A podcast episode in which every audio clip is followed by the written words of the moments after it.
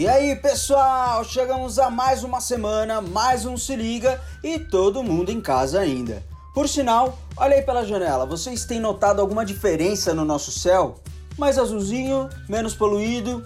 E será que a quarentena é amiga da sustentabilidade? Hum, será? Chega de dúvidas, fomos atrás de quem sabe muito sobre o assunto e poderia nos responder sobre essas e tantas outras perguntas sobre desenvolvimento sustentável e aí sim de forma real e oficial. Nossa convidada de hoje é a Karen Tanaka, gerente técnica do CBEDS, Conselho Empresarial Brasileiro para o Desenvolvimento Sustentável. Segura essa ansiedade aí que já já falaremos sobre ele. A Karen coordena a Câmara Temática de Energia e Mudança do Clima lá no Conselho e possui mais de 10 anos de experiência no assunto, internacional e academicamente falando. Agora chega de enrolação. Vem escutar então esse papo cheio de fatos sobre sustentabilidade em tempos de pandemia.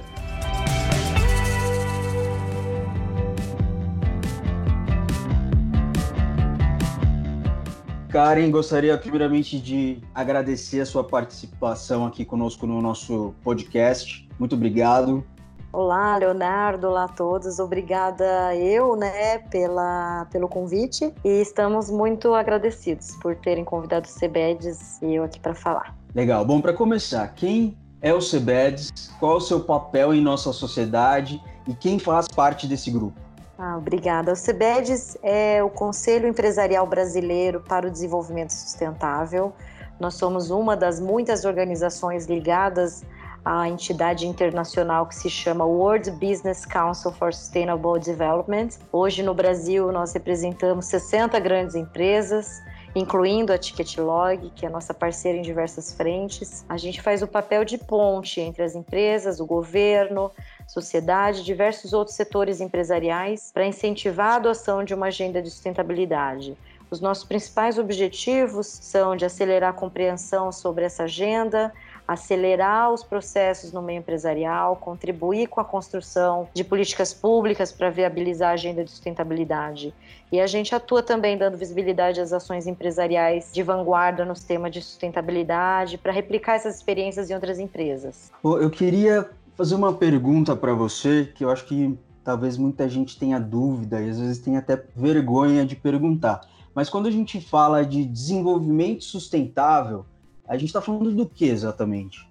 Uma ótima pergunta, Leonardo. Parece que às vezes é algo que todo mundo já sabe, e que bom que esse tema está em voga e que estamos falando sobre isso. Ele é uma revisitação aos modelos de desenvolvimento que nós temos no mundo, considerando aspectos de sustentabilidade, como o lado das pessoas, o lado das comunidades, o lado ambiental.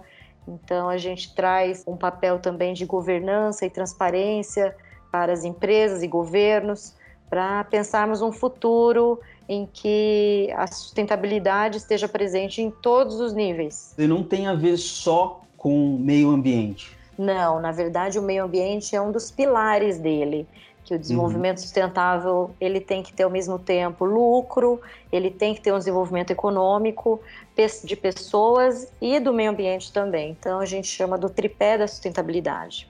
Maravilha. Em relação aos possíveis efeitos ambientais da Covid-19, eu li algumas matérias abordando efeitos positivos, como menos emissão de CO2, é, os rios em Veneza mais claros, dando a impressão de que a quarentena é algo bom para o meio ambiente.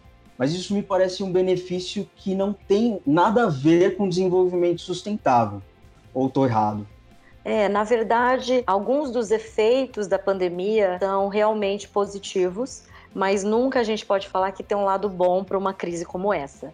De fato, a gente teve aí um, um impacto na poluição atmosférica em algumas regiões. Então, tem dados já coletados em grandes cidades do mundo que identificaram uma queda expressiva nos níveis de poluição do ar.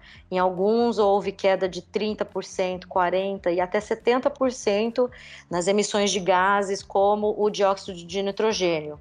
Então esse gás ele se dá pelo essa diminuição se deu pela menor circulação de veículos e também da diminuição da produção industrial que utiliza, combustíveis fósseis. Ao mesmo tempo em que esse vírus ele ajudou a diminuir a poluição e trazer céus mais limpos em grandes cidades, como a gente viu aí recentemente as pessoas colocando as fotos do, de São Paulo com o céu lindo, ele também trouxe o agravamento de, de sintomas de doença da doença em algumas pessoas.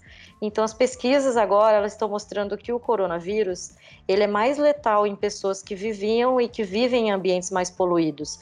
Então a gente tem esses dois lados, né? Ao mesmo tempo que a gente tem a poluição do ar como algo que mata mais de 7 milhões de pessoas no mundo todo ano, são dados oficiais da Organização Mundial da Saúde, incluindo 600 mil crianças que morrem por causa de poluição do ar interna e externa, são, são dados agravantes. Então, a gente tem o lado de realmente termos tido uma desaceleração de, de emissões, então diminuímos as emissões, mas que não deveria ser feito de uma forma tão brusca e, e, drástica como ela está sendo realizada agora. E que há maneiras de a gente fazer isso de maneira sustentada ao longo do tempo e não, não considerar isso como algo bom.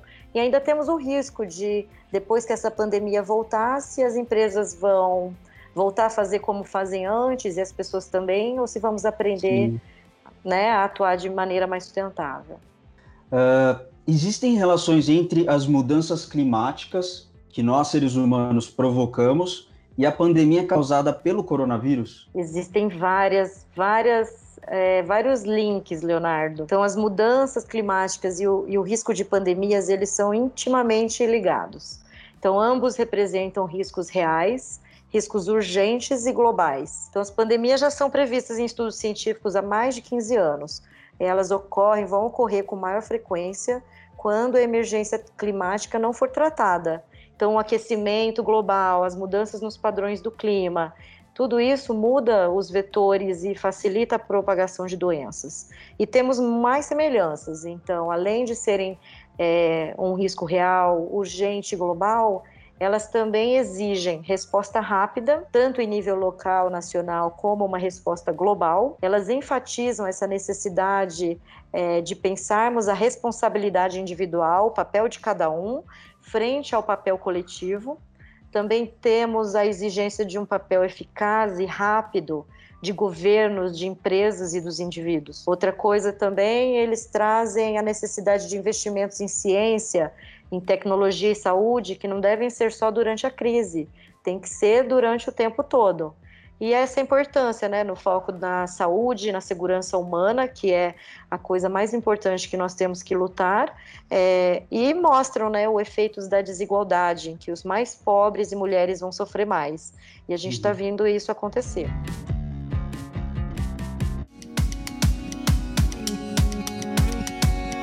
Como a agenda ambiental barra sustentabilidade pode contribuir para a saída da crise econômica? Quer dizer, muda alguma coisa na agenda ambiental e sustentabilidade? Muda, espero, espero que mude.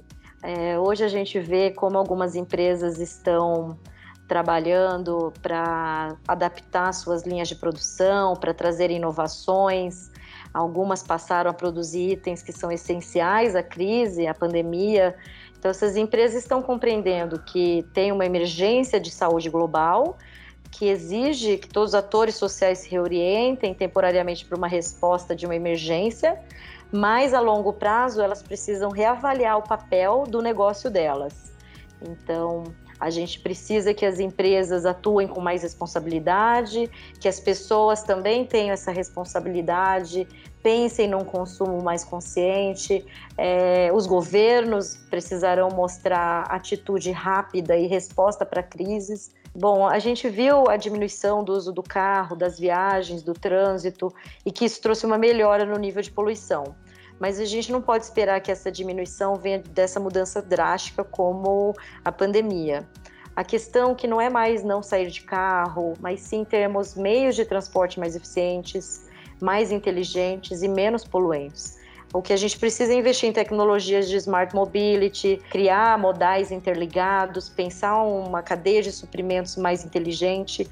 Então, ao mesmo tempo, pensar também como as cidades podem ser mais orgânicas, fazendo com que as pessoas desloquem menos e por, por é, tá, é, caminhos menores, entre outros. Então, incorporar essas premissas de sustentabilidade, que são desde menor poluição, é, mais transparência nas empresas, um foco nas pessoas, um foco no planeta e similares, é, ele não traz maiores custos, ele traz mais oportunidades e resiliência ao negócio. Então, no, no, longo prazo, uma empresa, uma empresa ou um governo que considere esses, esses, essas questões, eles de fato vão estar pensando na própria existência e continuidade do que eles estão fazendo. Então, nós temos muito materiais que podem ser úteis é, tratando esse tema e a gente recomenda alguns documentos que nós temos no nosso site. Nosso site está disponível, ele é aberto e gratuito, é cbds.org e eu recomendo um documento que a gente tem que chama Agenda CBEDS por um País Sustentável.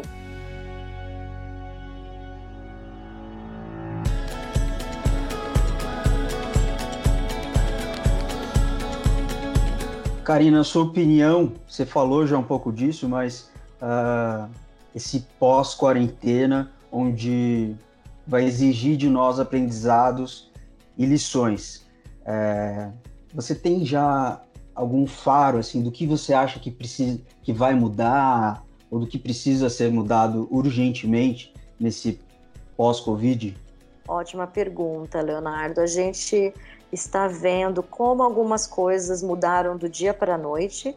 É, a nossa maneira de pensar, a nossa maneira de nos relacionarmos dentro de casa, com as nossas famílias, com o nosso trabalho. Então, eu espero né, que a maioria que possa esteja em casa, trabalhando de casa. Tudo isso vai trazer uma mudança. Então, as, a gente aguarda, espera que a, as, as empresas e as organizações é, revejam o seu papel e que as pessoas também. Então, do lado das empresas, por exemplo, elas têm que atuar com mais responsabilidade, têm que pensar num supply chain mais limpo, mais verde. A gente está atuando com as empresas e, e, pensando, incentivando ações no curto prazo, mas que também pensem no longo prazo. A gente está se debruçando agora em negócios que podem gerar um impacto social positivo e que promovam uma aceleração desse, dessa agenda de desenvolvimento sustentável. O consumidor tem um papel importantíssimo nisso. Ele pode exigir práticas mais éticas, mais transparentes das empresas e dos governos, mais solidariedade e apoio nas suas comunidades locais. Eles podem também exigir produtos que poluam menos e, e, e que as empresas sejam mais responsáveis com, com o planeta. Os governos precisam ser mais rápidos, eles precisam priorizar a saúde a segurança humana e precisam encontrar meios para lutar contra a desigualdade. Então, essas crises oferecem muitas oportunidades para a gente repensar o sentido das coisas, do trabalho, da família, do nosso próprio senso de humanidade, né? Então, precisamos pensar em valo e valorizar ações e soluções que são seguras, que são inclusivas, que respeitem as pessoas e a capacidade do planeta.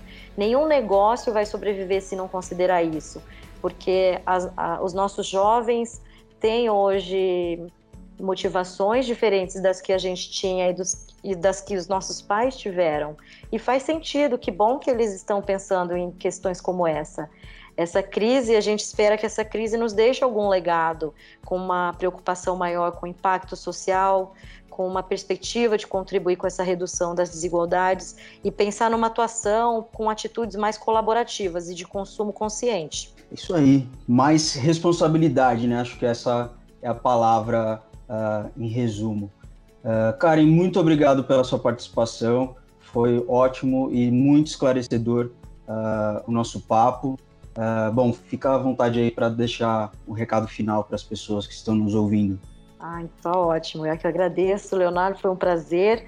Ah, nosso recado, acho que a gente tem que trazer é que a gente precisa trabalhar todos juntos para pensar o futuro do trabalho, o futuro do capitalismo, o futuro da governança, pensar quais valores nós queremos para as nossas gerações que vão vir e as que estão aqui ainda, pensar também como é o nosso papel de impacto no planeta, como a gente impacta tanto em criando poluição, incentivando empresas que a gente não devia incentivar ou incentivando negócios que a gente deveria dar valor. E por que não pensar também no nosso lado pessoal, de como a gente pode, como seres humanos, melhorarmos a nossa relação uns com os outros. É, o planeta todo ele é uma biosfera única, ele é interdependente. Então, as doenças que vieram ao longo do século, incluindo a, a atual, o coronavírus, elas são, são zoonoses que são que são vindas de, de, invasão que nós temos cada vez mais crescente nos habitats protegidos dos animais. Então, está tudo ligado. Quando a gente invade o habitat do animal, isso diminui o espaço deles, aumenta a interação entre, entre espécies diferentes e aumenta essa capacidade de adaptabilidade para cruzar espécies, incluindo a humana. Então, esses estudos mostram, por exemplo, que novos vírus podem sair de partes do mundo, incluindo a Amazônia, que está aqui do nosso lado. Então, pensar no desmatamento e a proteção da nossa biodiversidade é importantíssimo, porque ele tem tudo a ver com o bem-estar das pessoas que estão ali, das pessoas que estão longe do planeta como um todo. Então, a, a nosso recado é esse.